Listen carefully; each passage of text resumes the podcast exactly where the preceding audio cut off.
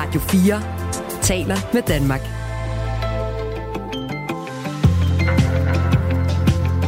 Velkommen til Radio 4 morgen. Tommy sidder og scroller internettet igennem, og jeg kan se, BT skriver, at Danmark må sende F-16 fly til Ukraine, mens Ekstrabladet skriver, at det må vi ikke, skriver Tommy, og foreslår, at man sender dem til Argentina i stedet for. Jamen, øh, vi skal da finde ud af, hvad der er op og ned. Lars Løkke Rasmussen bekræfter nu over for TV2, at man godt må sende de fly, og i øvrigt har tænkt sig at gøre det, ikke sandt? Jo, til Ukraine. Øhm, vi kommer også til lige om lidt at tage en del... Nå, men skal, så synes jeg, du skal sige, at vi taler med Hans Peter Mikkelsen om netop den sag. Nå gud, det har du ikke sagt. Jamen det gør vi, og han er selvstændig forsvarsanalytiker, og det interview kan du høre kvart i 8. Lige om lidt tager vi en debat. Øhm, den udspringer af en kritik fra Socialdemokratiets Trine Bremsen, som mener, at øh, når partier som Dansk Folkeparti og det konservative Folkeparti slår sig op på at forsvare danske frihedsværdier, som for eksempel ytrings, ytringsfriheden øh, under debatten om øh, den kommende lovgivning mod koranopbrændinger, så bør de her partier også huske, hvor de historisk har placeret sig, når det eksempelvis har handlet om homoseksuelles frihedsrettigheder. Det er en debat, vi tager med Trine Bremsen og Mette Thiesen fra Dansk Folkeparti. En anden politiker, der gjorde en meget kort karriere, eller det kan den vise sig at blive i hvert fald, øh, er Jon Steffensen, som nu er fortid i regeringspartiet Moderaterne.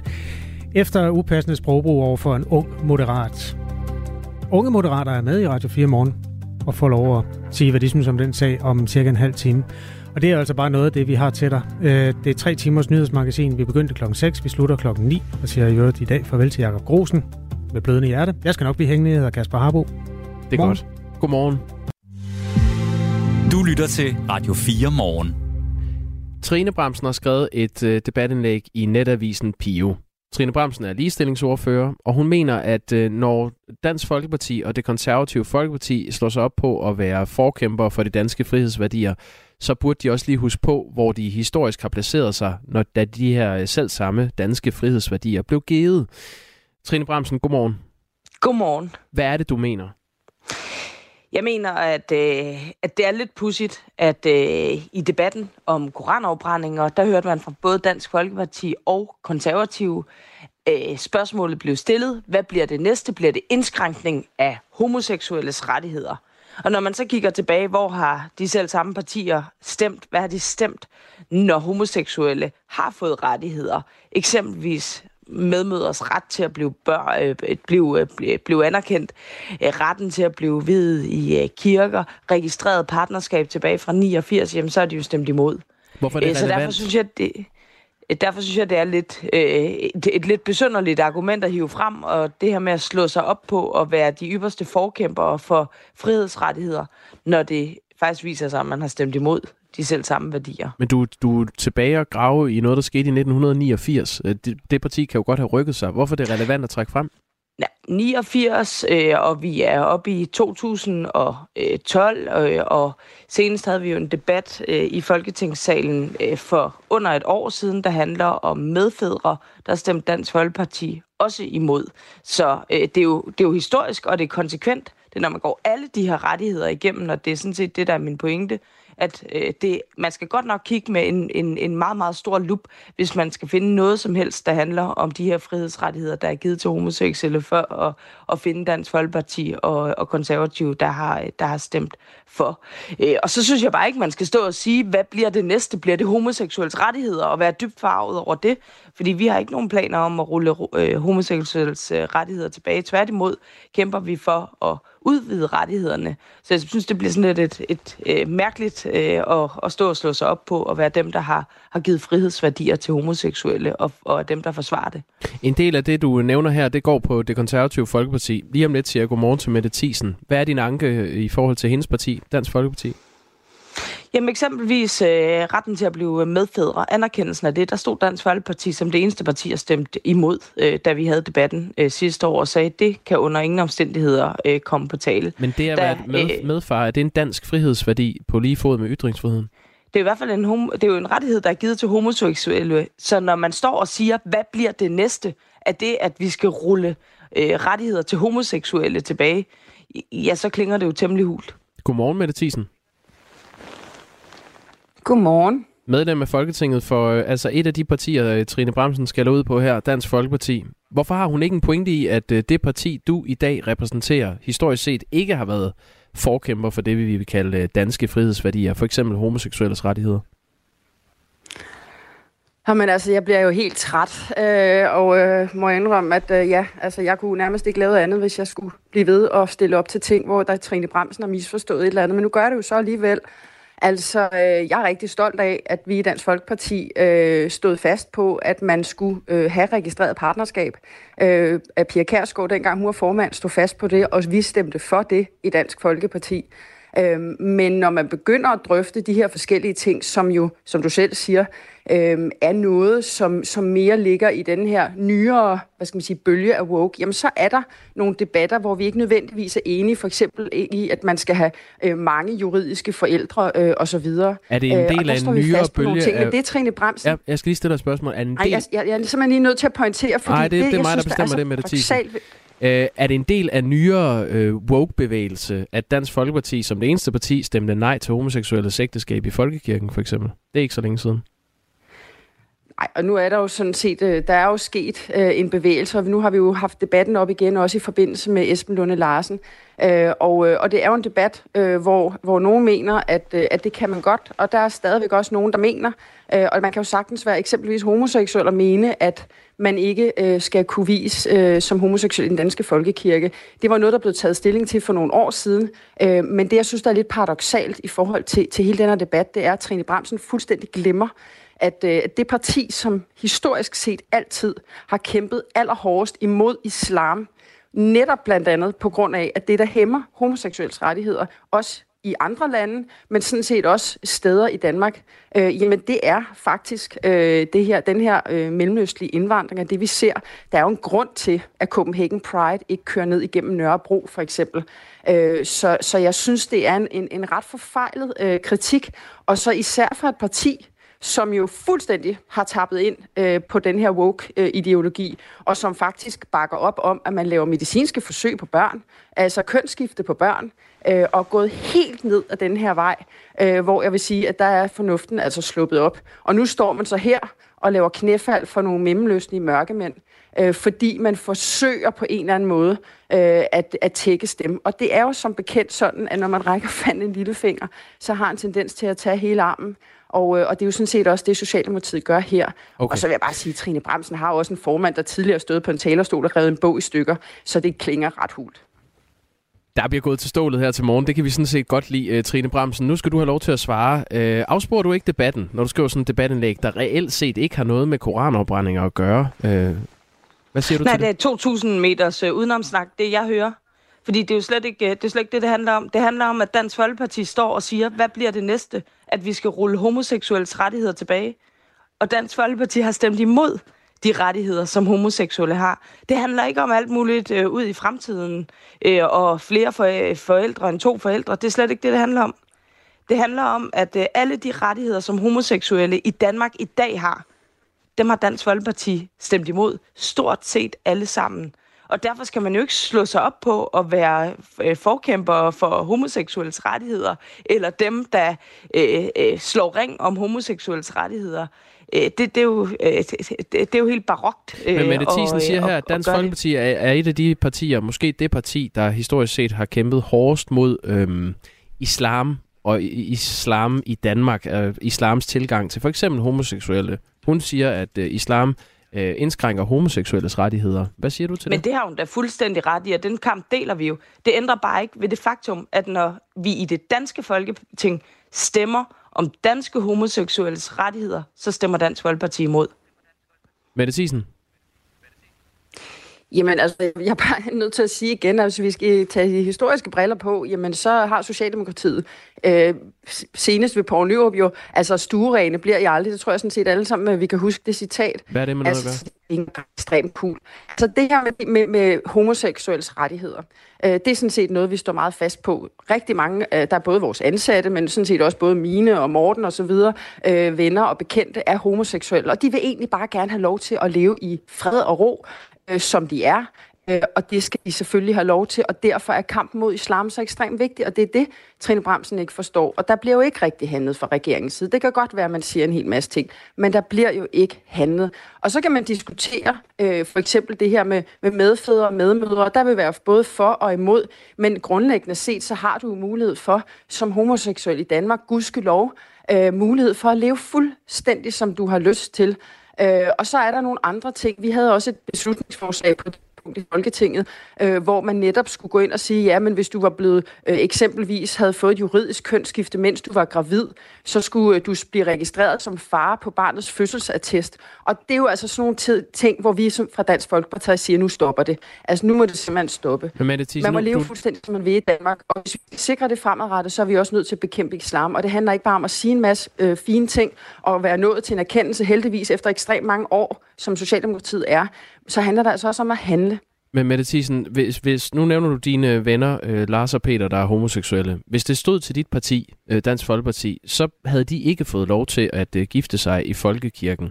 Så Trine Bramsen har vel en pointe om, at, øh, at Dansk Folkeparti ikke altid har kæmpet for homoseksuelles rettigheder? Der er også rigtig mange homoseksuelle, som ikke mener, at det hænger sammen med, med den måde, øh, Bibelen har skrevet, at man skal kunne vise i en kirke. Øh, det vil være en debat, som pågår, øh, og, øh, og det her det er noget, der historisk set er, er blevet stemt om tilbage, da mig bekendt, da Manus Ren, øh, radikal, øh, var, øh, hvad hedder det... Øh, var øh, kirkeminister. Øh, Radikale Venstre som faktisk i sin tid imod øh, registreret partnerskab. Øh, det er der jo nok ikke så mange, der tror på, men det, det gjorde de faktisk. Så jeg vil sige, der er jo sket ting historisk, øh, og, øh, og i Dansk Folkeparti, der står vi 100% bag, at man som homoseksuel kan leve, som man vil. Så tager vi gerne nogle øh, principielle debatter om eksempelvis øh, kirkelige hvilser. I Danmark kan man øh, opnå registreret partnerskab som homoseksuel. Det bakkede Pia Kærsgaard op, øh, som øh, ja, faktisk en af de få partier også i, i den borgerlige fløj øh, i sin tid. Så, så det er simpelthen bare ganske enkelt ikke rigtigt, øh, det som Trine Bremsen. Men jeg kan godt forstå, at Trine Bremsen ikke forstår øh, det at være, hvad skal man sige, øh, øh, medlem af Dansk Folkeparti eller, eller, eller nationalkonservativ, øh, fordi hun er socialdemokrat, øh, og fordi hun kommer fra et parti, som på nuværende tidspunkt er i gang med at indskrække øh, en af de fineste rettigheder, øh, vi overhovedet har i det danske samfund, nemlig vores ytringsfrihed. Øh, så det er jo bare en, nu siger hun selv udenom snak, ja, det er jo præcis det, det er man prøver ligesom mm. at få øh, det pejlet over på noget andet, fordi man egentlig godt ved, at man står et rigtig, rigtig dårligt sted, øh, fordi man er i gang med at lave knæfald for nogle mørkemænd nede i Mellemøsten. Vi har fået en sms, øh, som skriver, den går til jer begge to. Nu får du den lige, Trine Bramsen. Mener de to kvinder, at den retorik, de bruger her i radioen, er okay? Øh, jeg tror, der er nogen, der synes, I går meget hårdt til hinanden her, øh, Trine Bramsen. Er du ude i et ærne, hvor du øh, derailer debatten, fordi I har en, øh, en sag, der er lidt svær at forklare, når I gerne vil begrænse koranafbrændinger i Danmark? Nej, øh, og jeg synes ikke, det er en sag, der er svær at forklare. Øh, jeg, har jo, øh, jeg stod som den eneste i 2017 og, og stod på præcis den holdning, som et flertal af, af Folketingets partier har. Så det, så det er ikke det, der, det handler om. Det handler om, at når Dansk Folkeparti står og siger, hvad bliver det næste? Bliver det, at homoseksuelles rettigheder skal indskrænkes? Så synes jeg, det er øh, ret barokt fordi Dansk Folkeparti har stemt imod. Det er jo ikke rigtigt, når Mette Thiesen siger, at man bare skal kunne leve, som man vil i Danmark, fordi det er Dansk Folkeparti, der har stemt imod, at man som homoseksuel kan leve, som man vil. De har stemt imod, at medmødre kan anerkendes fra fødslen som medmødre. De har stemt imod, at medfædre kan blive anerkendt. De har stemt imod, at man kan blive hvid mm. i, i folkekirken. Og så synes jeg bare ikke, at man skal slå sig op på at være de store forkæmpere for øh, homoseksuelles rettigheder, når man ikke er villig til at trykke på, på de grønne knapper i Folketingssalen. Og den det, øh, pointe jeg... står øh, nu. Jeg tror ikke, vi øh, får jer til at mødes i en, øh, et fagntag her til morgen, men I skal have tak for, at I krydsede klinger her i programmet. Det var så lidt. Selv tak. Trine Bramsen, ligestillingsordfører for Socialdemokratiet, og Mette Thiesen, medlem af Folketinget for Dansk Folkeparti. 19 minutter over syv. Musik er en hurtig genvej til at komme ind bag facaden. Hvis man skal sige essensen af, hvem er jeg, så er det de samme. Ind bag den offentlige person. De synger også irriterende godt. I Portrætalbum bruger Anders Bøtter musikken til at vise nye sider af sine gæster. Gita Nørby, Tim Christensen, Sofie Gråbøl, Anders Akker, Allan Olsen. Både dem, du er fan af, og dem, du ikke troede, du havde noget til fælles med. Velkommen til Portrætalbum på Radio 4. Lyt til Portrætalbum i dag kl. 17.05. De unge har det ikke godt. Det er jo det indtryk, man ofte står med, hvis man betjener sig af nyhedsmedier i Danmark. I onsdags kunne man læse om 19 rektorer på gymnasier, der oplever et stigende altså en unge, der mistrives. Øj, det har jeg hørt før, tænker du, jeg skal lige til at slukke, men der er i virkeligheden en modstemme til det her. Fordi der er jo reelle udfordringer med mistrivsel, men der er også noget mistrivsel, som er rigtig sundt, skriver Nela Maria Seris, øh, klinisk psykolog og direktør i Psykologhuset Encounter i et debatindlæg i Politiken. Godmorgen. Godmorgen. Hvad er, der, hvad er god mistrivsel? Ja, altså jeg vil sige, det, jeg vil ikke sige, at jeg er modstemt på den måde, men jeg er i hvert fald med til at nuancere debatten, som jeg synes, der er rigtig vigtig. Og jeg synes, det er vigtigt, at man skældner imellem sund mistrivsel på den ene side og usund mistrivsel på den anden side. Jeg tror, at langt de fleste unge mennesker oplever det, man vil kalde for sund mistrivsel, fordi man i ungdomslivet er jo i gang med at finde ud af, hvem man egentlig er. Man prøver forskellige venner af, prøver forskellige kærester af, prøver forskellige studier af, for at finde ud af, hvad skal jeg egentlig med mit liv? Og at man i konstant trivsel i ungdomslivet, det er man ikke. Altså, man har det ikke nice hele tiden. Rigtig mange vil opleve øh, mange øh, nedture, men egentlig også opleve, at deres funktionsniveau generelt er rigtig højt, at man passer sine ting, og man har lige så meget interesse for og lyst, som man plejer. Og det vil jeg kalde sund mistrivsel. 44 procent af de unge mellem 16 og 25 mistrives i forskellig grad, viser en undersøgelse fra Center for Ungdomsforskning. Altså næsten halvanden. Det er de friske tal fra sidste år. Halvdelen har svært ved at leve op til deres egne forventninger til fremtiden. Halvdelen føler sig presset af, at der er meget, de skal hele tiden. Hver tredje oplever, at der er krav, der bliver stillet til dem, som er meget svære at leve op til. Er der noget af det, som du synes er bullshit? Nej, jeg synes, at det er enormt vigtigt, at der bliver lavet undersøgelser. Det er vigtigt, at man går undersøgelserne igennem for at finde ud af, at har man det hele med. Bliver der også mål på funktionsniveau? For eksempel, øh, hvordan fungerer de sådan helt generelt? Passer man øh, sine ting, øh, sine øh, fritidsinteresser og, og skole osv., så, så man får hele billedet med? Det er vigtigt, at man tager trivsel og mistrivsel meget seriøst, og jeg synes, det er positivt, at vi snakker om det. Det gjorde man ikke engang. Øhm, så, så det er meget positivt, men nuancerne er rigtig vigtige. Og det er også vigtigt, at øh, den perfekthedskultur, som rigtig tit bliver anfægtet, som også kan være noget af det, der presser de unge, at det ikke bliver lagt ned over sygen. Jeg håber, at øh, ungdommen på en måde vil kræve deres, øh, trivselsbegrebet tilbage igen. Jeg håber, at de vil kræve, at de får lov til at leve et ungdomsliv, hvor de også får lov til at føle tristheden, og at de får lov til at føle sig fortravlet i perioder, og at de også har lov til at have følelsen af at være bange. Fordi det er også de følelser, der former os. De, de følelser er med til at udvikle vores moralske kompas, og til at udvikle vores grænser. Øhm, og jeg håber, at man som ungdomsgeneration øh, ligesom vil stå op for, for hele generationen og kræve af fortællingen om, at man faktisk er en generation, som ikke trives, men som, er, som, man mist, som simpelthen hele generationen mistrives, at det bliver korrekt. Nogen mistrives, men de fleste gør ikke.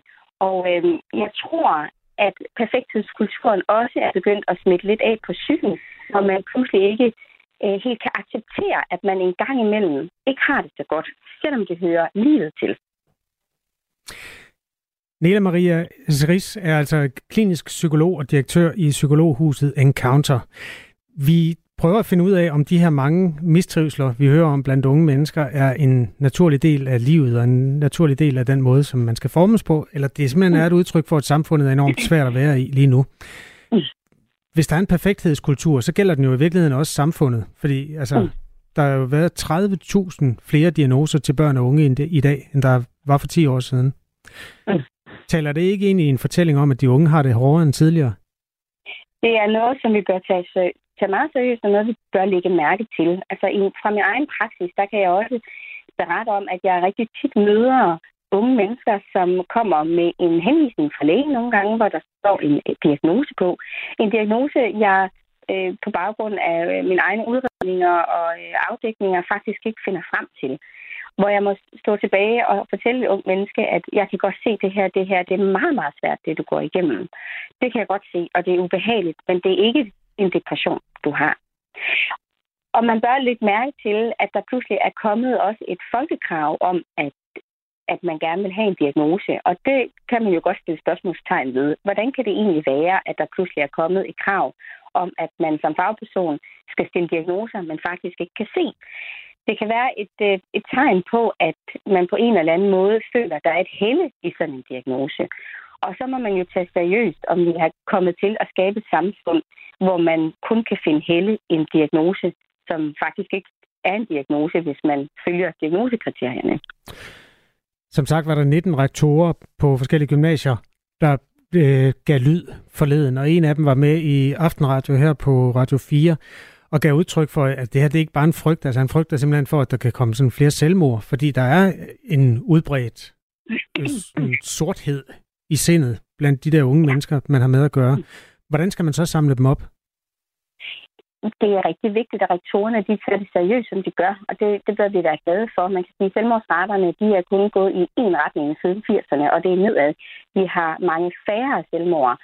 Øh, der har vist været en lille øh, opgang omkring øh, coronatiden, men ellers så er det bare været nedadgående. Så, øh, så de statistikker kan vi jo også se på, at faktisk så er selvmordsraten, øh, selvmordsforsøgsraten nedadgående. Så, så noget bliver gjort i forhold til at gribe unge, som er i mistrivsel.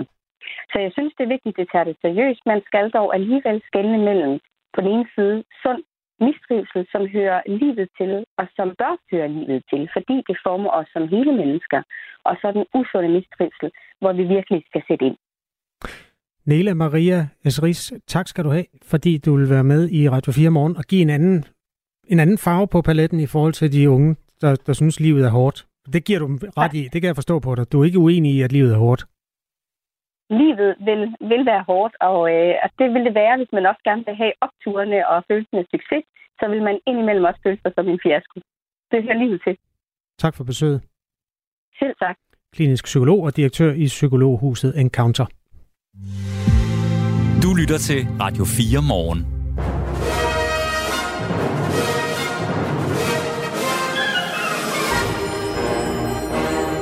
Så er der hornmusik. Ærlig uh, hornmusik, uh, skrevet af Leonard Bernstein, en legendarisk amerikansk jødisk komponist og dirigent, som havde en stor, flot næse. Nå, havde han det? Ja, og det nævner jeg uh, sådan set af en grund. Den næse er blevet genstand for en ophedet debat. Der er en film på vej om Bernsteins liv. Jo. Han skal spilles af Bradley Cooper, den navnkundige amerikanske skuespiller, som mm-hmm. ikke har en helt så stor næse som uh, Bernstein, så derfor har han iført sig en næseprotese, som tydeligt forstørrer hans egen næse. Og så har vi balladen. Kommer så debatten fra Foreningen af Mennesker med Store Næser, der siger, at man burde ikke lave den kulturelle appropriation? Nej, men der kommer en debat øh, om, hvorvidt øh, man som ikke-jøde må få en større næse for at spille en jødisk komponist, også selvom han havde en stor næse. Den britiske skuespiller og aktivist Tracy Ann Oberman har langet ud efter Bradley Cooper og sammenligner den her næseprotese med at blackface. Hun skriver, at alle skuespillere bør kunne spille hvilken som helst rolle med deres evner, og derfor knækker filmen for hende, når øh, hans næse bliver ændret, for at han kan spille Bernstein troværdigt. Kan du huske dengang en skuespiller var en, som... Oh, skal vi lige høre? Jamen det er jo... Ja, nu går den ind i en mere det var ret vanvittigt, det første der. Det ja. er meget dejligt. Strød kan du huske, dengang en skuespiller var en, der øh, måtte spille øh, andre? Ja, altså det kan jeg godt huske. Det er jo øh, genstand for total debat, hver gang der er nogen, der går ud over noget, de, øh, de selv er efterhånden. Særligt hvis det er noget, som, hvor de tager en, øh, en, et kendetegn fra en gruppe, som de ikke selv tilhører. Ja. Vi har haft debatten om, må slanke mennesker spille tykke mennesker? Skal, mm. de, eller skal de i så fald selv tage på i vægt med fedt, og ikke bare et fat suit? Må en blond spille rødhåret? Må en ja. homoseksuel eller en ikke-homoseksuel spille homoseksuel? Og hvad med alle dem fra Star Wars?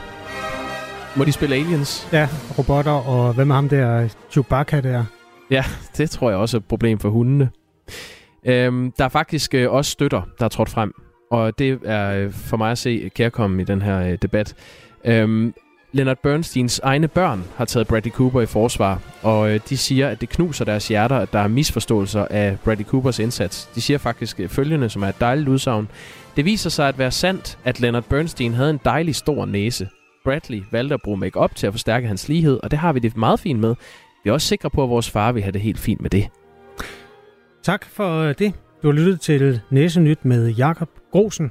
Så fik vi også lidt hornmusik. Vi skal også have øl senere i øvrigt. Det er jo den sidste dag på det her radioprogram. Ja. Jeg går ingen steder. Øh, Er det ved at være nok med det der? Det ved jeg ikke helt, om det er. Jeg synes, det er dig. Det kan godt være. Skal vi fedt det ud? Ja, det synes jeg. Øhm, det er også fordi, det er lidt en, øh, en spoiler, eller hvad hedder det? Den, den forstyrrer lidt. Øhm, efter nyhederne, der skal vi tale med unge moderater. Det var jo en ung moderat, der var genstand for noget meget upassende tale fra Jon Steffensen, som nu er fortid i partiet Moderaterne. Mere om det om fem minutter. Klokken er halv otte. Nu er der nyheder på Radio 4. USA vil godkende, at danske og hollandske F-16-fly bliver sendt til Ukraine, når oplæringen af ukrainske F-16-piloter er gennemført.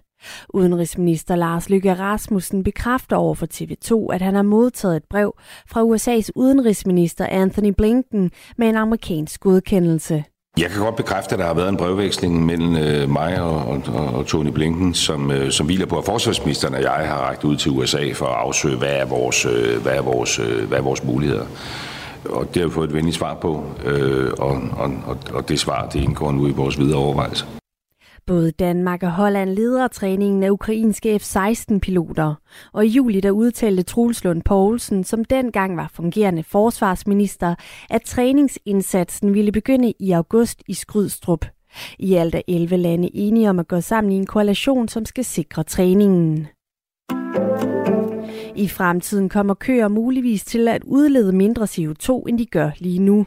For en landmand i Kanada vil afle grønne kalve, hvis prutter og bøvser udleder mindre CO2 end deres forfædres fiser gjorde. Og kanadiske Ben Lowitz 107 køer er nemlig insimeret med en særlig form for tyresæde forarbejdet af genetikvirksomheden Simex, der gør, at dets afkom udleder mindre metan, når de slipper en vind eller slår en bøvs. Det skriver Berlingske. Ida Storm er sektordirektør for kvæg ved Landbrug og Fødevare, og hun fortæller, at det er fremtidens landbrug. Der er ingen tvivl om, at avlsarbejde, som det her er, også er et, øh, er et vigtigt virkemiddel, når vi skal have dem til at, at bøvse lidt mindre. Også herhjemme er der gang i flere forsøg, der skal nedsætte CO2-afledningen fra køer, fortæller Ida Storm.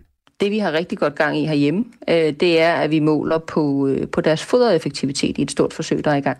Og det gør vi simpelthen, fordi vi ved, at der er en sammenhæng mellem, hvor effektive de er til at omsætte fodret til, til mælk Øh, og til, til, til, til kos tilvækst, øh, og hvor meget metan de udleder. Øhm, så på den måde, så kan vi ved at vælge de køer, som har den største fodereffektivitet, kan vi på flere punkter sænke udledningen. Andelen af 16-64-årige på offentlig forsørgelse var sidste år på sit laveste niveau siden 1977. Det viser en ny analyse fra Arbejderbevægelsens Erhvervsråd. Det lave antal offentlige forsørgede slår en tyk streg under, at Danmarks økonomi har det godt. Danskerne står i stor stil til rådighed for arbejdsmarkedet, siger Jon Nielsen, der er chefanalytiker i Arbejderbevægelsens Erhvervsråd. Op igennem 1990'erne og frem til finanskrisen var faldet særlig markant blandt de unge og dagpengemodtagerne. Og her var faldet i antallet af overførelsesmodtagere drevet af et langvejt opsving og udbredelsen af aktive arbejdsmarkedpolitikere, som reducerede ledigheden betydeligt. Og efter 2008 har det især været de ældre, der har drevet faldet. Himmelev Gymnasie ved Roskilde har strammet sine retningslinjer op til det nye skoleår. Hvis ikke eleverne er aktive i timerne, vil de blive registreret som fraværende. Det skriver TV2 Kosmopol. Årsagen til den skærpede linje er, at for mange lærere har oplevet situationer, hvor elever har været mentalt fraværende fra undervisningen. Det fortæller gymnasiets rektor Johnny Winkel til mediet. Lærere har blandt andet oplevet tilfælde, hvor elever i stedet for at deltage i undervisningen, har brugt hele moduler på at handle på internettet, siger han. Forperson for danske gymnasieelever Asger Kjær Sørensen er bekymret for, at stramningen af fraværsreglerne vil presse de unge yderligere, og det siger han til TV2 Kosmopol. Mest skyde med stedvis regn eller byer og temperatur mellem 17 og 23 grader. Du lytter til Radio 4 morgen. Husk, du kan skrive en sms til os på 1424. Jon Steffensen er færdig i regeringspartiet Moderaterne. Den nu tidligere kulturordfører er dybest set fortsat på overlov, men når han vender tilbage til Folketinget, så bliver det som løsgænger, ikke som medlem. Det står klart efter møder i går. Uha, øh, det har blevet et ret kort, men tumultarisk politisk forløb med ham. Forudsat i øvrigt, at det slutter nu. Det er jo ikke sikkert. Men, Nej, øh... og det betyder så også for regeringen, at regeringen nu har 88 mandater, og der er 87 mandater i en eller anden form for opposition, som altså også tæller Jon Steffensen. Hvis ja, vi... forudsat han øh, ikke stadig støtter regeringen, det kan jo godt Præcis, vi ved ikke, hvor han stiller sig der. Men der er i hvert fald øh, 88 mandater i regeringen, og det er det skrøbelige, mest skrøbelige flertal, de kan have.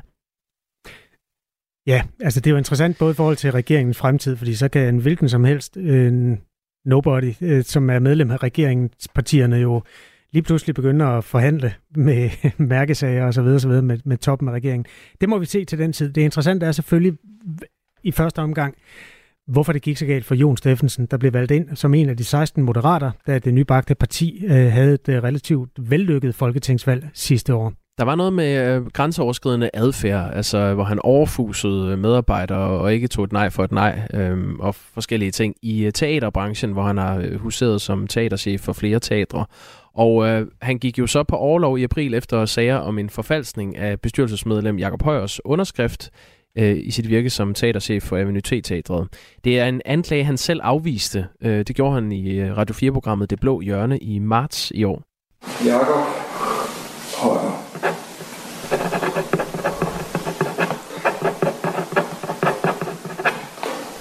Det ser meget godt ud, ikke? Er det dig, man kan høre forfalske en underskrift i den her lydfil? Nej, det er det ved Gud ikke. Men er det dig, man hører? Det må man høre. Hvordan den her lydfil er strukket sammen, det ved jeg ikke sagde han i det blå hjørne, Jon Steffensen. Men det er jo altså ikke den sag, der har fyldt mest. I virkeligheden er det anklager om grænseoverskridende opførsel og upassende beskeder til en 19-årig kvindelig partifælge, fælde, som øh, ramte den nu foranværende kulturordfører. Han brugte blandt andet formuleringen over for den her ungdomspolitiker, at hun var smuk med den lækreste krop. De her sager fik Ungdomspartiet, altså Unge Moderater, til at lægge pres på moderpartiet, en af lederne hos Unge Moderater hedder Max Bjergård og er med os nu. Godmorgen. Har vi Max Bjergård hos os? Det lyder ikke sådan. Nå, øh, der har været noget bøv med linjen. Han er her nu. Godmorgen, Max Bjergård. To sekunder. Ja, selvfølgelig. Kan I, øh, kan I høre mig? Okay. Kan du høre mig? Åh, oh, super. Ja, det kan jeg. Så er jeg. Det er godt. Tak, fordi du vil være med. Hvad, hvad er din reaktion på, at Jon Steffensen nu er ude af Moderaterne? Jamen, vi er øh, super glade for den beslutning, i, øh, som Folketingsgruppen og Moderaterne har truffet. Vi er glade for, at de har lyttet til os i Unge Moderater. Det er jo det, vi øh, har sagt siden april, at, at den altså ikke hører til i Moderaterne, og at der er noget, et tillidsvægt, som altså ikke er blevet genopbygget. Sagen her fik unge moderater til at sige, at han aldrig vil kunne genvinde jeres tillid. Hvad betyder det for jer, at moderaterne, altså jeres moderparti, nu også deler den opfattelse? Vi synes jo, det er et tegn på at en øh, kulturændring, at øh, man tager, øh, sådan her seriøst, at det ikke bare er... Øh, at der er fokus på at skabe et trygt øh, miljø og tillid til, at alle medlemmer af Moderater og Moderater, de kan, de kan føle sig til. Og øh, det er vi glade for, at man, øh, man vægter så højt, øh, selvom at det jo øh, ja, kan have meget voldsomme konsekvenser. Den seneste sag rullede i april. Øh, har I lagt yderligere pres på Moderaterne for at få dem til at smide Jon Steffensen ud? Vi, øh, vi har været ja, i dialog med Moderaterne, og vi har jo gjort øh, klart, hvad det er, vi har, øh, har ment. Øh, og så er sagen jo også, at øh, Jon har jo ikke gjort øh, noget aktivt for at øh, opbygge nogen tillid til, til os. Øh, vi har sådan set ikke været i kontakt med Jon siden hans øh, overlov. Og dengang der lød det næsten noget guld og grøn skov med, at øh, så vil han finde sig selv og gøre alle de her ting. Men, men sagen er, at han ikke har gjort noget for det. Og så er det jo bare, at det har vi sagt til Moderaterne, at øh, så har vi, kan vi stadig ikke se, at han kunne vende tilbage på nogen som helst måde. Og det, det har de jo så valgt at lytte til. Ifølge Jon Steffensen har han selv meldt sig ud af partiet. Han skriver til Ritzau, at den efter mange tanker hen over sommeren per dags dato har besluttet at melde sig ud. Historien er dog en anden, hvis man spørger Moderaternes formand Lars Løkke Rasmussen. Det var nemlig ham tirsdag, eller ham, der tirsdag øh, meddelte Jon Steffensen, at han ikke har nogen fremtid. Det siger han til TV2. Citat. Jeg er måske mere overrasket over, at Jon Steffensen ikke øh, drager den fulde konsekvens og udtræder helt af Folketinget, hvad jeg ikke skal lægge skjul på, jeg gerne havde set. Øh, hvad siger du til alt det her, Max Bjergård? Jamen, jeg deler jo meget øh, Lars Lykkes holdning her, fordi at vi synes jo, jeg synes jo, det er en meget, meget øh, egoistisk beslutning af Jon. Øh, og så også det her med, at han prøver at, at fortælle sit narrativ, at am, han trækker sig faktisk, men det er jo ikke det, der er sket. Og det, det synes vi er meget øh, forkast, men det er ikke noget, der i hvert fald kommer bag på, på mig eller mange andre i Unge Moderater, at det, det er sådan, Jon han øh, har valgt at gøre. Fordi at, øh, ja, han har, øh, han har ikke været en holdspiller længe. Jon Steffensens exit gør regeringen langt mere skrøbelig, da den nu kun har et spinkelt flertal øh, altså et enkelt mandat. Hvis SVM-regeringen mister endnu et mandat, så ryger flertallet. Hvordan ser du på det? Jamen, altså, øh, vi står jo i en, en unik situation i Unge Moderater, da vi jo er det eneste ungdomsparti i Danmark, der ikke øh, hader regeringen, øh, som faktisk ønsker regeringen det bedste. Øh, så vi synes jo, det er super ærgerligt, øh, at det er sådan, det er blevet. Men øh, det er jo også en beslutning, Jon han har, øh, han har taget, og øh, vi, vi mener i hvert fald, at Moderaterne er et, øh, er et bedre sted øh, uden ham i øh, folketingsgruppen. Øh, og så hvordan øh, regeringen så vil gøre, det er jo øh, det, det er ikke, altså ikke noget, som vi vil gøre, hvad vi kan for at hjælpe Moderaterne. Men ellers så må det jo være noget, regeringen de, øh, prøver at finde den bedste løsning på. Jeres moderparti fik et øh, strålende valg, 16 mandater. Det er flot for et nybagt parti, men øh, det var også et parti, der på den måde trak nogle mennesker med ind, som ikke havde den helt store politiske erfaring. Og nogen viste sig altså også at have en lille smule rod i kælderen. Jon Steffensen er, er en af dem. Man brugte udtrykket klovnebussen på et tidspunkt, sådan lidt satirisk i nogle steder i pressen, for at beskrive, at der var trukket nogle ja, landsbytosser, tror jeg, det ord også var, var op at nævne, øh, op at, at vende med ind. Hvordan synes du, øh, den seneste sag her stiller moderaterne i forhold til den der rebranding af, af sig selv i forhold til klovnebussen tiderne? Eller altså det der var, at øh, nu er vi jo et, øh, vi blev stiftet tilbage i april, så øh, hele den her kandidatudvalg, det var før uh, unge moderater ligesom havde, havde noget at skulle sige her, men uh, det, er jo, det, er jo, det er jo en, moderaterne har jo lært meget uh, af de her ting, uh, og det der er, det er jo det med Jon, at det er jo noget, der har bare været længe, Uh, det var også grunden til, at vi allerede i april mente, at uh, han, han skulle være ud, fordi han blev ved med at trække uh, lange skygger efter sig i, øh, i partiet. Så jeg kan godt forstå, hvordan det ser ud udadtil, men øh, som sagt, så mener vi, at øh, Moderaterne er et bedre sted uden ham, og at, øh, at vi kigger fremad, og der er, der er en hel masse, ja, der er meget, man, øh, der er lært, og der er meget, hvor vi også som ungdomsparti kommer til at kunne hjælpe øh, fremadrettet. Vi taler med Max Bjergård, der er den ene leder af Unge Moderater, som reaktion på, at Jon Steffensen altså er fortid i partiet. Er der nogen, der har skrevet til os? Ja, det er der da. Øh, Max Bjergaard, du kan jo måske lige hjælpe os med at besvare nogle af dem. Øh, ja, vi har fået en, en sms fra Martin Keller Petersen, som skriver, Jon Steffensen slagter jo ikke sin guldkald. Han kommer til at stemme med SVM-regeringen. Et nyvalg vil med overvejende sandsynlighed betyde, at han mister tre års løn. Er det en øh, analyse, du deler, at Jon Steffensen ikke på den måde overgår til opposition, men kommer til at sidde som løsgænger og støtte parti, øh, hvad hedder det, regeringspartierne?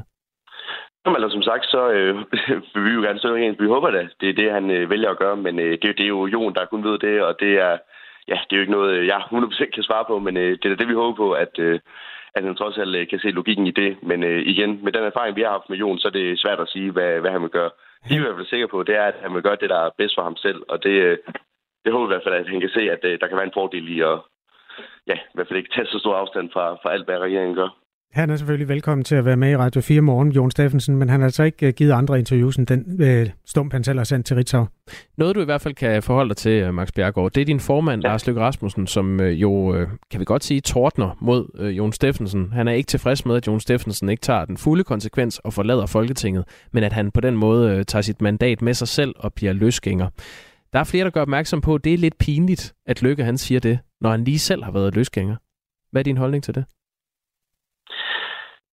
Det kan jeg ikke se, hvordan de øh, to ting skal hænge sammen. Eller, øh, det var jo en helt anden, øh, anden øh, sted, der var jeg. Det, det handler jo om, at, øh, at Jon jo ikke øh, har tillid på Moderaterne, og at, at det han, et mandat, han har valgt på, det er i høj grad, øh, fordi han var medlem af Moderaterne, han sidder i Folketinget.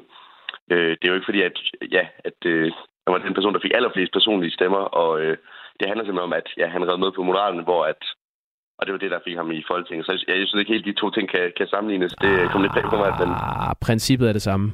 Princippet er fuldstændig det samme. Lars Lykke, han forlod Venstre, og så sad han ellers og, og hyggede sig og deltog i reality-fjernsyn og så videre, men hyrede, eller hævede sin, øh, sin hyre som løsgænger. Nu tordner han mod Jon Steffensen, der gør det samme. Eller det, øh, ja, det var ikke, det, det var ikke for mig, det for mig til det med, hvad Lykke han har gjort, men, øh, nej. men det der også, øh, nej, men altså det der, øh, ja, det der er med Jon, det var jo, at øh, det viser også bare, at Jon ikke har nogen øh, loyaliteter på moralen, han ikke ønsker det bedste for, for partiet. Og det er, jo, øh, det er jo det, der er super ærgerligt, og jeg synes egentlig, det er sejt, at Lykke han, øh, er så ærlig omkring, at øh, jeg egentlig er utilfreds med det, eller der kunne man da sagt have valgt en anden strategi og sige, at det var planer, men at der er simpelthen at sige, at det, det synes vi er, selvfølgelig er super ærgerligt. Så man kan sige, at det at melde sig ud af et parti og så blive i Folketinget, det er et udtryk for, at man maler sin egen kage. Men det er jo selvfølgelig noget, der er fuldt legitimt, at der er jo sådan, okay. reglerne er, og Jon er jo i sin gode ret til det. Og Løkke men, var øh... i sin gode ret til det. Det var bare lige det. Max Bjergård, lige afslutningsvis. Den her sag har selvfølgelig været en belastning for partiet, men nu kigger man jo fremad. Det må også være interessant for jer, om der ligger andre ting, der potentielt kan blæses op. Altså, er der andre sager, som I går og holder øje med med nogen af Folketingsgruppen? Ikke så vidt jeg ved af. Øh, det jeg kan sige, det var, at dengang vi blev stiftet i Unge Moderater, der var noget af det allerførste, vi fokuserede på, det var at få en stærk øh, samværspolitik og et stærkt tillidsudvalg, fordi vi netop gerne vil, øh, vil adskille os fra, eller sådan sørge for, at der i hvert fald ved os er fokus på tryghed og tillid. Så vi håber jo på, at eller hvis der skulle opstå noget, at vi så vil kunne håndtere det på en god måde, og det ikke er noget, der vil forblive det skjulte. Men jeg kan sige, at jeg kender ikke til, til hvad der ellers skulle være af sager på, på nuværende tidspunkt. Godt. Hvis der skulle være noget overhovedet. Tak skal du have, fordi du vil være med, Max Bjergård. Det var så lidt tak, fordi jeg måtte være med. Et af de to, øh, eller en af lederne i øh, Unge Moderater, altså Ungdomsparti til Moderaterne, som nu har taget afsked med Jon Steffensen som folketingsmedlem betragtet. Du lytter til Radio 4 morgen. Danmark har nu fået en officiel godkendelse til at sende F-16-fly til Ukraine. Tidligere på sommeren meddelte daværende fungerende forsvarsminister Troels Lund Poulsen, at Danmark gerne ville donere F-16 øh, kampfly til Ukraine, men at det ville kræve, at andre lande også gjorde det, og så ikke mindst, at USA kom med en tilladelse til det.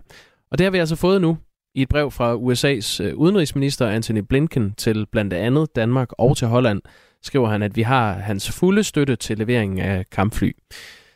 Før omtalte udenrigsminister for Moderaterne, Lars Løkke Rasmussen, har også over for TV2 her til morgen bekræftet, at han har modtaget det her brev fra Anthony Blinken fra USA. Hans Peter Mikkelsen er øh, selvstændig forsvarsanalytiker og med os. Godmorgen. Troede vi. Hans Peter Mikkelsen er ikke på linjen. Nå, nu øh, prøver jeg lige at se, om vores øh, producer kan ringe Hans Peter Mikkelsen op. Nå, men ved du hvad, vi kan samle op på den sag om 3-4 minutter. Så ja, kan skal vi lige vi ikke, melde... skal vi ikke lige gøre det? Vi mellemlander jeg lige siger lige, jeg siger lige til vores producer, øh, Gustav, vil du ringe op til Hans Peter Mikkelsen? Vi har mistet forbindelsen til ham. Og så hopper vi lige videre til noget andet. Jamen ved du hvad, det her det, det er faktisk et meget fint det, tilbagekald til det, jeg godt kunne have lyst til at spille for dig nu. Nå. Radio 4 Morgen er et nyhedsmagasin, som vi første gang sendte den 1. november 2019, altså for snart fire år siden. Værterne på den første udgave, det var dig og mig, Jakob Grosen og Kasper Harbo. Og øh, eftersom det var din sidste dag i dag, fordi du har øh, lavet en kontrakt med Morgenavisen Jyllandsposten om, at du skal hen og arbejde for dem fremover, mm. så øh, har jeg fundet et øh, sammenklip fra vores første program. Og hvis du synes, det var slemt ikke at kunne få fat i din kilde nu her, så skal du bare øh, læne dig tilbage og nyde lyden af første udgaven af Radio 4 Morgen. Er du klar? Ja. Yes. Godmorgen. Jeg hedder Jakob Grosen. Godmorgen. Jeg hedder Kasper Harbo. Tak fordi du har tændt for Radio 4. Det her det er den første meget sjældne øh, første udgave af Radio 4 Morgen. Vi er den helt nye taleradio, der er flyttet ind her på, øh, på FM-båndet, og de næste otte år, der skal vi sende taleradio her, hvor øh, Radio 24 plejer at holde til. Og tak til dem. Det er nogle Stor tak. store skuldre, Radio 4 hopper op på.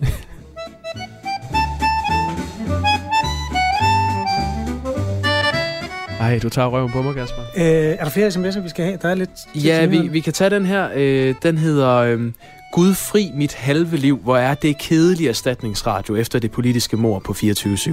Men det er sikkert interessant for oceanere. I skal være glade for, at I får stort tilskud for lyttere, bliver der næppe mange af. Det er irriterende, at jeg og mange andre nu skal skifte kanalfrekvenser på alle mine radioer. Trist, trist, trist. Med venlig hilsen Ole. Sten Morup Olsen øh, er med os fra Atlanta og er en af dem, der har stemt på Trump. Godmorgen, hedder det herover. Jeg ved ikke, hvad klokken er hos dig. Det er en fremragende start. Godmorgen, Sten Morup Olsen. Ja. Sten er ude lige nu. Øh, velkommen til et kig ind i maskinrummet på øh, Danmarks nye taleradio. Kan I høre mig der nu? Ja, der var du, min Der var gode hul mand. igennem. Godmorgen, eller god aften. Øh, hvad er klokken hos dig, Sten? Enten er der 8 års forsinkelse, eller også er der simpelthen huller i øh, telefonforbindelsen. Prøv at skrue op for den der. Halskær, kan du høre os? Nej, ikke som sådan. Jeg vil gerne spørge Mogens Halskær, administrerende direktør hos Odense Letbane, om de har tænkt over vinteren. Er Mogens Halskær, administrerende direktør hos Odense Letbane. Godmorgen. Er der hul igennem til Mogens Halskær fra Odense Letbane? Ikke hul som sådan. Det kan Nej. være, at vi kan fange ham på en af de andre platforme. Det vi gør lige nu, det er, at vi laver simpelthen en øh, for åben mikrofon, en lille test af vores telefonsystem. Morten P., dit flotte menneske, kan du høre mig? Store menneske. Ja, dit store skrumme, kan du det. høre os? Ja.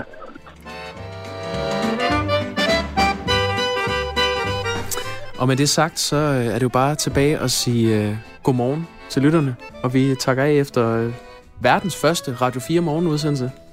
Den bliver øh, penge værd. Hvis du har været med i tre timer, så også undskyld og tak. Og øh, vi gør det hele igen. Altså, Jakob Grosen og Kasper Harbo kommer igen på mandag. Ja. Jamen, det gør vi så ikke. Eller, okay, det var, øh, sådan lød det for små fire år siden. Dengang der kunne vi heller ikke få kilderne igennem. Jeg tror nok, vi har fået fat i øh, Hans Peter Mikkelsen nu. Godmorgen, uh, Hans Peter Godmorgen. Mikkelsen. Ja, godmorgen. Danmark har fået officielt godkendelse til at sende F-16-fly til øh, Ukraine. Uh, hvorfor skal Danmark egentlig have USA's tilladelse, før vi kunne gøre det? Ja, sådan er det med alt amerikansk produceret militærmateriel. Det køb kan man ikke købe af de amerikanske virksomheder. Det køber man af den amerikanske stat. Og derfor har de, øh, kan sige, hånds og hals ret over at sige, jamen hvis man nu vil bruge det til sådan noget andet, så skal de give tilladelse. Og det har de så gjort nu. Hvad er det for et fly, som øh, Danmark nu kan sende til Ukraine, og som så kan blive brugt i krigen mod Rusland? Ja, det er jo verdens mest øh, udbredte øh, kampfly i disse tider. Har været produceret cirka siden 1980, hvor Danmark også fik de første fly til Skrydstrup. Så det er et meget udbredt fly. Findes også i en lang række udgaver. Og så, så det er jo øh, et fly, som selvfølgelig er ved at være gammelt, men, men også er moderniseret af forskellige gange. Men det er jo ikke det mest topmoderne, for det topmoderne, det får Danmark her til oktober. Det er de nye øh, F-35 kampfly, hvor øh, de første fire kommer til Skrydstrup til oktober. Så det er den, den kan vi sige, næsten nyeste model. Ja, det er en øh, halvgammel fætter, øh, F-16. Øh, vi har 43 af dem, og 30 af dem er stadig i brug. Og vi har en øh, lytter, der hedder Frank, der skriver, nu må det vanvid stoppe. Vi skal selvfølgelig selv beholde vores F-16 og have dem som reserve i beredskabet. Det er jo ikke ret mange F-35, vi har købt. Vores forsvar styrtbløder, og vores soldater flygter fra forsvaret. Nok er nok, skriver Frank. Er det, er det noget, du øh, som selvstændig forsvarsanalytiker har en holdning til? Ja, problemet er, at, øh, Øh, at, altså, at øh, personel er jo, og det vil sige, at teknikere, men også til en vis grad piloter, er jo, er jo begrænsningen. Og det vil sige, at når vi får de nye 35, så har vi ikke også personel til at operere et antal F-16-fly. Så på et tidspunkt, så skal man jo øh, udfase de sidste. Og det er, var planen helt til, at det skulle være omkring øh, øh 20, 26 eller 27, når, øh, når øh, F-35 er fuldt indfaset. Og øh, formodentlig så vil man jo få nogle stykker til overs, fordi øh, efterhånden, som man, man sætter nogen til side og begynder at koncentrere sig om F-35, så vil vi have nogle fly til overs. Hans Peter Mikkelsen, det har taget enormt lang tid at komme frem til den beslutning, at man også vil støtte Ukraine med fly. Og vi taler jo pænt og hjertevarmt om Ukraine, fordi det er vores venner, og det er en form for allieret i forhold til Rusland, som så er fjenden i den nye optik her. Men Ukraine har jo ikke altid været et sådan super stabilt samfund, og øhm, altså for eksempel blev en, en valgt præsident jo smidt ud, inden krigen havde brudt ud. Så på den måde, det jeg vil spørge dig om, det er, kan man også have gået med nogle overvejelser om, om det kan være farligt at forsyne Ukraine med alle ens våben, og så pludselig så kommer der et regimeskift, og så kan det være, der står nogen og vender våbnene det, den anden vej? Altså, jeg tror ikke, der er risiko for et regimeskifte, altså, øh, og nogen, der pludselig er ruslandsvenlige. Hadet til Rusland i U- hele Ukraine er nu så stort, at det kunne de aldrig drømme om at, at skifte side på den måde. Men det er selvfølgelig ikke et stabilt land på samme måde som øh, nogle af de øh, vesteuropæiske. Men den der langsommelige proces er jo også, fordi det er en kompliceret proces, både at uddanne dem, men det, det er øh, vanskelige bliver også, at øh, ukrainerne skal også være i stand til at vedligeholde dem og operere dem fra en base i Ukraine. Så der er stadigvæk rigtig, rigtig mange skridt, der skal tages i den her proces, inden de kan bruge de her fly i kampen mod Rusland. Men det, der har taget lang tid, har jo været at blive enige om, at man vil gøre det.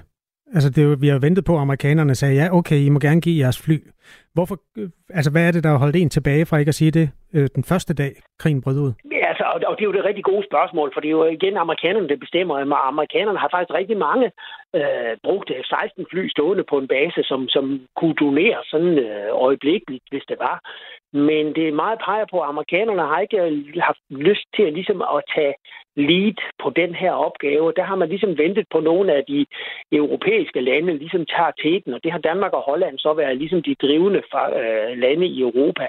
Og det kan måske ses ind i den der, øhm, sige, at amerikanerne vil altså gerne have, at europæerne tager et større ansvar for sikkerhedsproblemer i Europa. Øh, så det er ikke hele tiden store bror USA, der skal rave alle kastanjerne ud af ilden. Øh, så, så jeg, jeg tror, det kan se til i den kontekst og sige, nu vil vi godt lige se, om det europæerne egentlig er også klar til det her, inden vi sådan giver tilladelse, og inden vi også støtter op. Hvor stor en forskel vil det her kunne gøre for krigen? Altså, det afhænger af, hvor, hvor, om de er i stand til at, at bruge øh, F-16 fuldt ud, om de får våben med, om piloterne er trænet i det hele, og om de har teknikker til at vedligeholde det. Hvis så, så synes jeg, at de seneste udtalelser fra øh, Ukraine peger på, at man vil gerne i første omgang bruge dem til luftforsvar. Og der har man jo et antal luftforsvarssystemer, altså jordbaseret luftforsvar, Patriot og lignende. Men de svarer lidt ligesom til at have en fodbold i målmanden, der passer på mål. Det, man bruger et F-16-fly til i luftforsvar, det er ligesom uh, forsvarsspillerne ude på marken, der ligesom kan pille nogle af de angrebende missiler ud af luften, inden de kommer ind til målmanden, hvis man bruger det billede. Øh, og det er nok der, de vil gøre det i første omgang. Og så senere, så kan man også omskole de der forsvarsspillere til angrebsspillere, og så bruge dem til at, øh, og, og øh, angribe de ukrainske, nej, de russiske styrker med. Det står ikke klart, hvor mange fly vi har intention om at, øh, at donere til Ukraine. Men en ting er sikkert, det er materiel for rigtig, rigtig mange penge. Fordi udover de her fly, vil donationen også kræve, at flyene så skal være øh, klar til kamp, og det med alt, hvad det indebærer. Har du øh, noget som helst overslag på, hvad sådan en krigsdonation kommer til at stå i, i kroner og øre? Øh, nej, og øh, jeg har tidligere, den her øh, donation har været diskuteret allerede fra det tidlige forår, og, og jeg har tidligere udtalt, at måske kan Danmark her allersidst på året, eller måske i starten af det nye år, starte med at donere en håndfuld fly, og så kan der måske komme en håndfuld senere, og så må nogle af de andre lande spille til, og det kunne være Holland, som jo også har udfaset nogle 16 fly, og det kunne være Norge, som også har gjort det, og det kunne også være USA, som også har nogen. Øh, og så, og så er spørgsmålet, hvad er værdien af det her? Der har jo også været talt om, at man måske vil sælge nogle af de bedste af de brugte fly til øh, Argentina, og det kender vi ikke nogen pris på. Men der er jo også, når du har sådan en større flyflåde, så har de alle sammen forskellige flyvetid, så, så nogle af dem, der har fløjet mest og mest slidt, dem parkerer du først, og så flyver du videre nogle år med dem, der har mange flyvetimer endnu. Så, så det er umuligt at anslå prisen pt. Det siger Hans Peter Mikkelsen, selvstændig forsvarsanalytiker. Tak for analysen. Det var så lidt. To og et halvt minut i 8 er klokken den her fredag. Det her er Radio 4 morgen. Mens vi hæftigt har debatteret, hvorvidt den afdøde bladtegner Kurt Vestergaard skal have en vej opkaldt efter sig i det sydlige Aarhus, så har man i lidt mere ubemærkethed navngivet en plads i Nørre Sundby, altså lige nord for Limfjorden, mm. nord for Aalborg. Hvad skal den hedde? Jamen øh, Henning Jensens plads, som end. Nå. Fodboldlegenden Henning Jensen. Han fik kun 21 landskampe, men han var en fuldstændig fantastisk fodboldspiller. Øh, karriere blandt andet i Real Madrid, og München, øh, Borussia Mönchengladbach og Ajax. Ja, øh, undskyld mig, men jeg troede, det var skuespilleren Henning Jensen, du skulle til at tale om. Nej, det var det sgu ikke. Nå, okay. Har du hørt om fodboldspilleren øh, Henning Jensen? Nej. Nå, jamen, det er jeg glad for, at jeg så kan fortælle dig, at han, jamen, han sluttede også sin karriere i 84. Der var du bare glemt i din fars øje, ikke? Jo. Øhm, Altså, det er faktisk anden gang, at man rejser i det nordjyske en statue over en fodboldlegende. Og Henning Jensen, han, var, altså, han har blandt andet scoret et ikonisk hovedstødsmål, hvor han sådan svæver sidelæns. Øh, det er brugt som illustration på forsiden af den bog, der hedder Fodbold England. Prøv lige at finde ah, det billede. Ja, det har du set det? Kender, ja, jeg finder den lige. Øhm, ja, det er lidt kedeligt. Det, høre radio, hvor folk sidder og googler efter billeder. Så det er faktisk, øh, det, ja okay, men han, han svæver simpelthen øh, liggende som øh, dem, der kan huske Brian Laudrups jubelscene mod Brasilien i 98. Ja. Sådan ligger han i luften. Ja, og får samtidig sendt et hovedstød afsted, der går i mål bag Dino Sof. Nå, men her er han i dag, som det hedder, på Henning Jensens plads. Øh, jeg rækker dig et billede af en bronzestatue, der forestiller Henning Jensen. Ja. Der er det med hvis du tager et billede af en fodboldspiller, der løber hen over banen, så ser man jo, man er altid fanget i en eller anden positur, der er lidt underlig, ikke? Jo. det er også øh, det billede, man, den frame, man ligesom har fastfrosset ham i her, den er, jamen, det, den er dynamisk.